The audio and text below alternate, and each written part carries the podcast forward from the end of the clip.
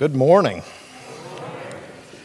My name is Aaron. I am one of the pastor elders here in case we haven't met, so glad you're here with us. Can't believe Labor Day is behind us. We're well into September.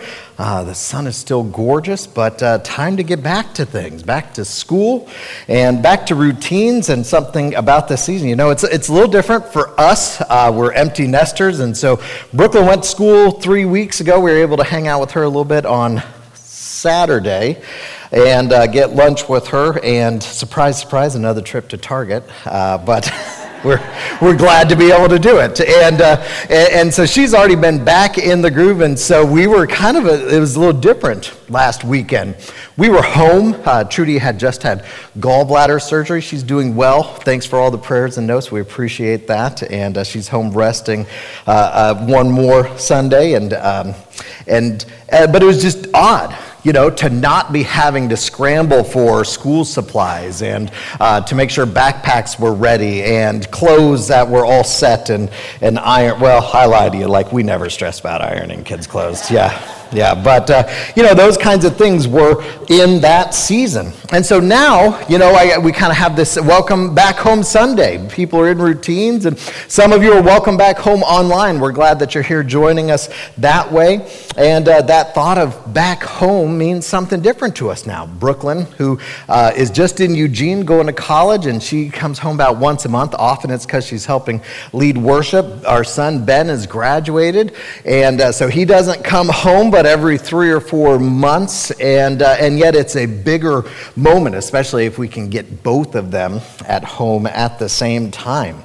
Uh, when I was in college, it was a different story. You know, we traveled 500 miles home, and so it was more than just a, a few hours, and some of you have family that are spread out, and so you well understand that. I think of going to my grandparents when I was young, and, and there was something about going home to a grandparents. You know, we go for Thanksgivings or Christmas, and uh, we lived in Cincinnati, is where I grew up. Until I was 13, we drive up to Chippewa Falls, Wisconsin, right outside of Eau Claire, and uh, if you're familiar with the area.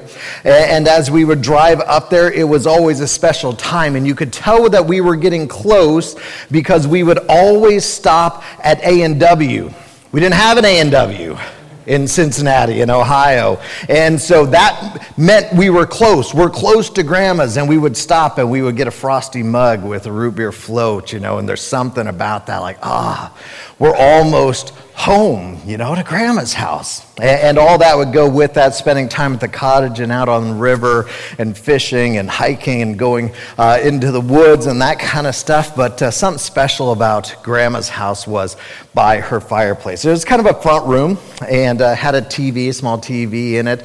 And then in the middle, uh, was, was kind of a, a, music room, but it also, uh, we played a lot of games in there. The fireplace was in there, and then the kitchen at the back of the house.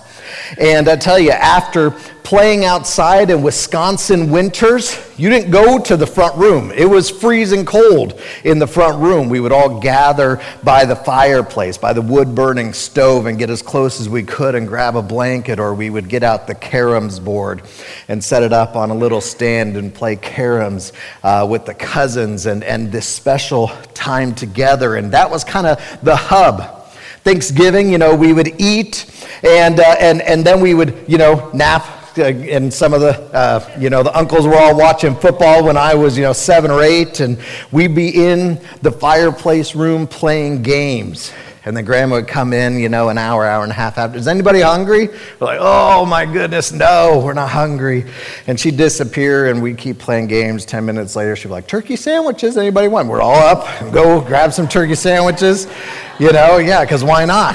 Why not a second food coma uh, this, this day? So, but something about uh, those memories of coming back home.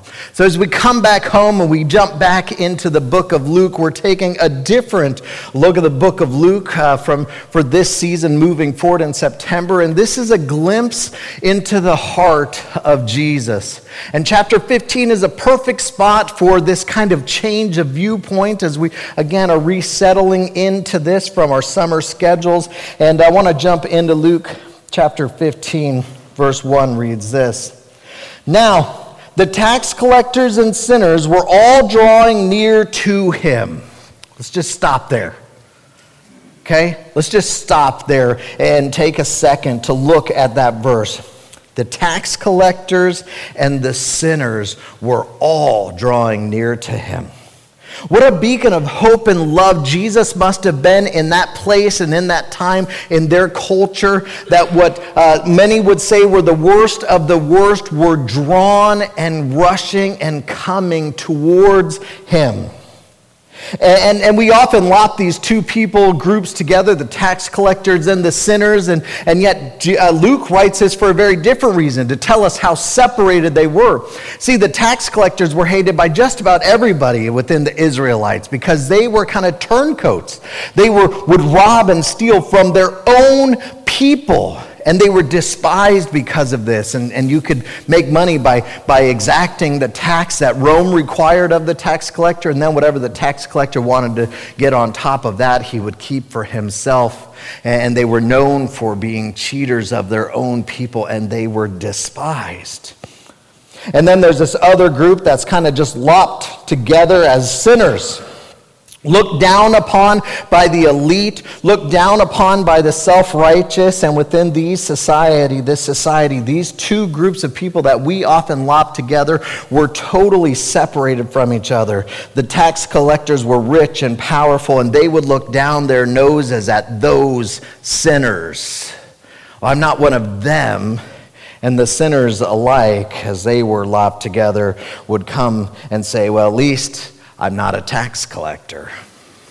And so these two groups were in opposition to each other until they are in the context of Jesus. And when Jesus is around, they're drawn together and they come forward. And Jesus, whatever it was about him, not just the things that he spoke, but the way he was towards people, his very presence would draw them in. Verse 2, he continues says, And the Pharisees and the scribes grumbling, saying, The man receives sinners and eats with them. Now we have these guys again, the Pharisees, the Sadducees sometimes, you know, these two groups of religious elite, the scribes who were kind of like lawyers of the day, and they really were looking down their noses at both of these groups and saying, Can you believe that this Jesus welcomes him in, welcomes them in, and they're grumbling amongst themselves? And this group uh, of, of, of should be shepherds and protectors uh, would actually bring judgment and guilt upon all the people. And I think they were both simultaneously revered and respected, while inwardly everybody kind of held a, a grudge against them because they would hold these high expectations and lop all these heavy rules that Jesus never laid on people's shoulders, but these religious elite would lay on people and here they are grumbling about Jesus. And Jesus, watching this scenario, seeing these three very different groups of people surrounding him, his disciples would be a fourth group. And so there's a lot of different activity happening, as Jesus often does. He's like, this would be a great time for a story. And so he jumps in. So he told them this parable. Verse 4 What man of you having a hundred sheep, if he lost one of them, does not leave the 99 in the open country and go after the one that is lost until he finds him. he starts into the story. Which one of you? He's, relating to everybody in the crowd. If you all, any which one of you, if you had a hundred sheep and 99 were safe and one was lost, what would you do? Wouldn't you go off and wouldn't you find them? I think of this word lost, you know, like, like what connotation in religious circles or, or in religious contexts does this word lost have? I think it has a lot of negative connotations to it. I think what happens is when the world hears believers or, or those that would say that they are found talking about the lost, I, I wonder if they don't think of us a lot as those Pharisees and Sadducees looking down our nose at those people. Remember? Those people I can't believe Jesus accepts those people and invites them in. They're lost. And the truth is, we deserve some of that. We do. We got to own it. You know, whether it's us or not, or if it was people that came before us, Christians have given people a reason to feel that way. Let's just own it, okay? Let's live different than it, but let's own that that is the case. But when Jesus, as we go back to this, talks about the lost, he's talking about something very different than that. You know, to be lost, and I think of people, you know, who gets lost? You know, families get lost. I think of, of the couple that was, or the family that was driving through the woods and trying to find their way back in southern Oregon, got stuck in the snow, and they were lost. Hikers get lost. I love uh, hearing these stories when they're found uh, of, of, of the masses coming out and of people going and searching and, and of no expense being spared with helicopter pilots and airplane pilots coming out, the Coast Guard heading out into the ocean when a boater is lost, when they've had mechanical problems. I was out uh, uh, crabbing with somebody a number of years ago and this thick fog rolled in. And he was like, Man, I, I, tell you what, Aaron, one time we thought we were, we were coming in, back in from uh, crabbing in this deep, thick fog just like this. And he said, We thought we were looking for the docks that used to be south of the Lotus, right? Just, just past there, there used to be docks there. And we were looking for those docks and we were trying to find them. We thought we were right there and we found these, these rocks. And, and then we heard this sound and we realized that we were about to float back over the bar. They're almost two miles from where they thought they were. This is boating and crabbing pre GPS. That's what he was saying. It's so nice to have GPS and to know right where you're at. And when you're lost, you don't even realize necessarily just how lost you are. I think of the kid. You know, a child who, who maybe just is down playing by the river you know, and, and they're playing, they get distracted by a butterfly, they get intrigued by a lizard, and they're following it down a little bit away, a little bit away. They don't even realize they've wandered from what's familiar. Or, or they think that I'll be able to find my way back, that'll be no problem. It's the story of many hikers, and, and they find themselves not recognizing where they're at, not knowing the way back to the familiar, not even realizing how lost they were. And this is the thought of the loss that Jesus is talking about. You know, maybe just wandered. They thought they were going just a little bit. They didn't think it was a big deal, but they found themselves not in familiar territory, not close to home. And Jesus is saying, What one of you wouldn't go after them? He continues, let's read verse 4 again. A man uh, of you having a hundred sheep, if he lost one of them, does not leave the 99 in open country and go after the one that is lost until he finds it. And when he has found it, he lays it on his shoulders, rejoicing. And when he comes home, he calls together his friends and his neighbors, saying to them, Rejoice with me. For I found the sheep that was lost, just so I tell you there will be more joy in heaven over one sinner who repents than over 99 righteous who do not. Uh oh. And I think of this, you know, if you did lose your dog, giving it away. All right, Mishka. You gave it away. What are you doing? I had a whole thing. How are you? How are you? Thanks, Brad. She could hear me. You know, if, if you see on Facebook that somebody has lost their dog, then you go, oh man, that's too bad, right? I'll keep my eye out. Or if a friend of yours loses their dog, then you're going to go out and search with them. But look at this face. Come on. She was shed all over the place. I'm going to have to come in and vacuum.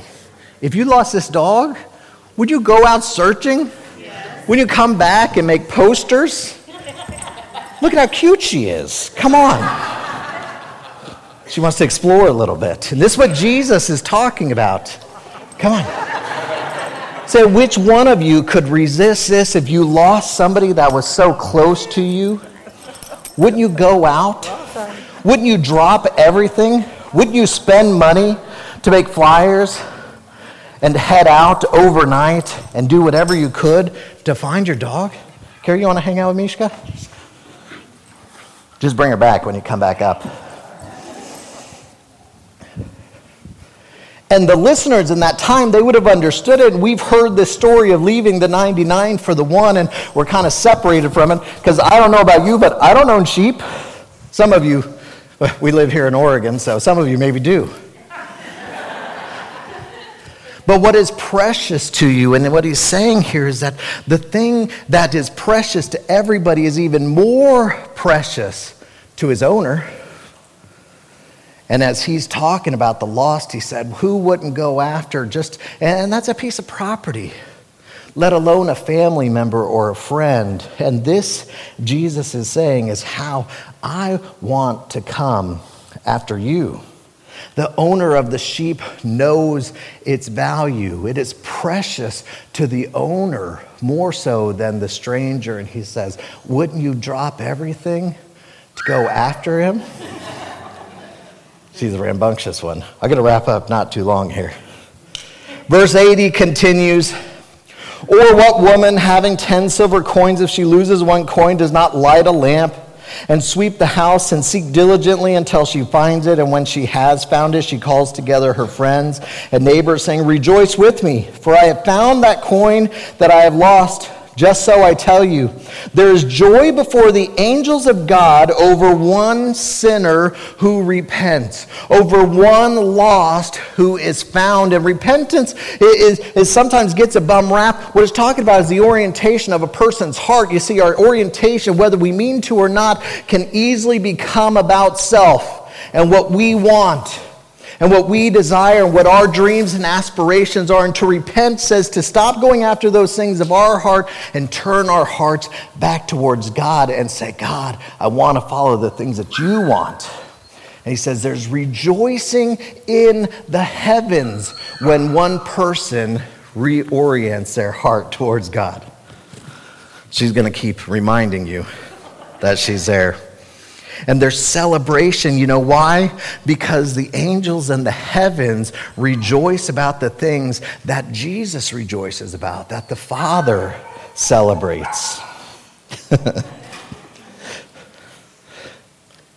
I don't know. You got her? Carrie's good. She loves Mishka. And so we continue there in those verses. I hear a number of words and listen to what he says. He says, There's rejoicing.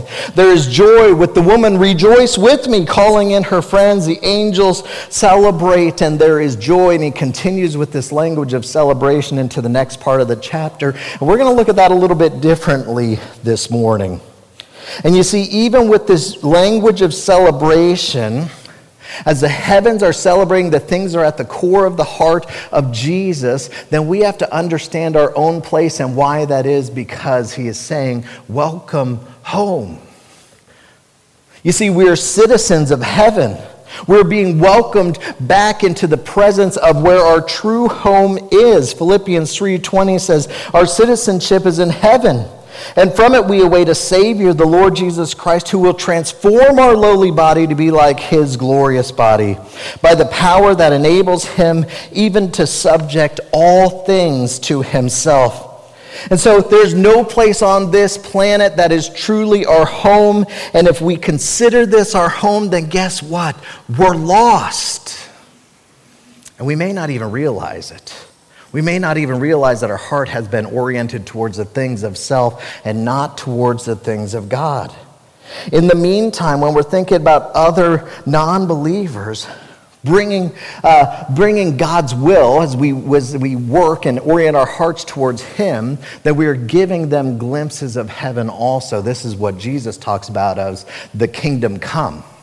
As his will is done on earth as it is in heaven, his kingdom is brought into the presence of others.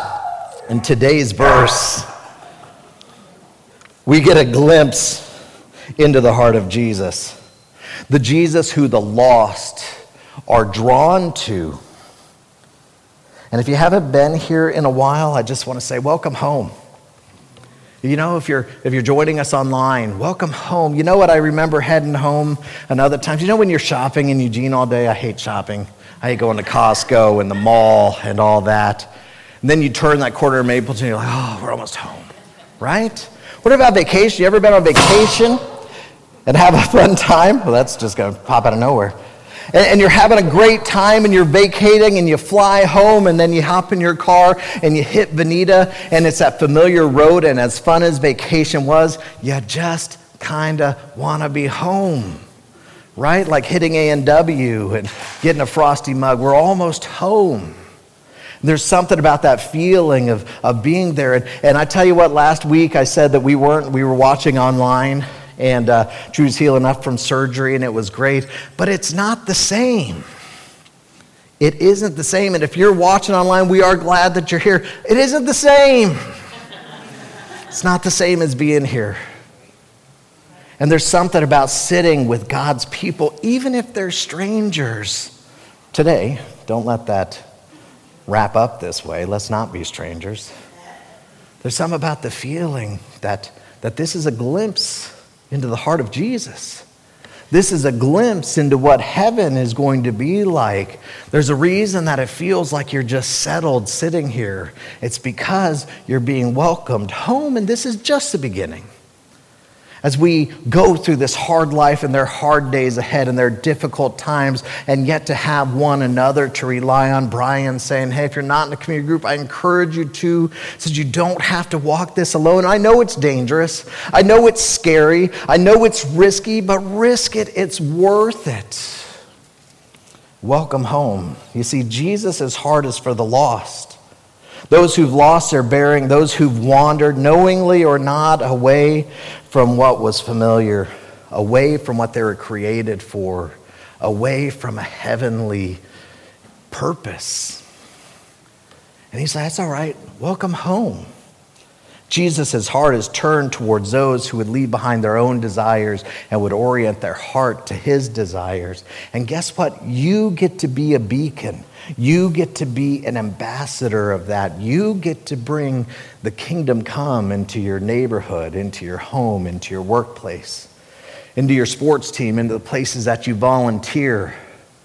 You get to give people a glimpse into the heart of Jesus as your heart is oriented to his. And so we have work to do of inviting people back, of, of telling them what they were created for because they may not have ever known. You see, we're going to take communion here in a minute, and then there's a, third parable. You see, this communion makes me think of uh, Grandma's fireplace. You know, gathering back. We gather back to this place. It is the hub, it is the core, it is the center uh, of our time together as we remember Jesus' sacrifice.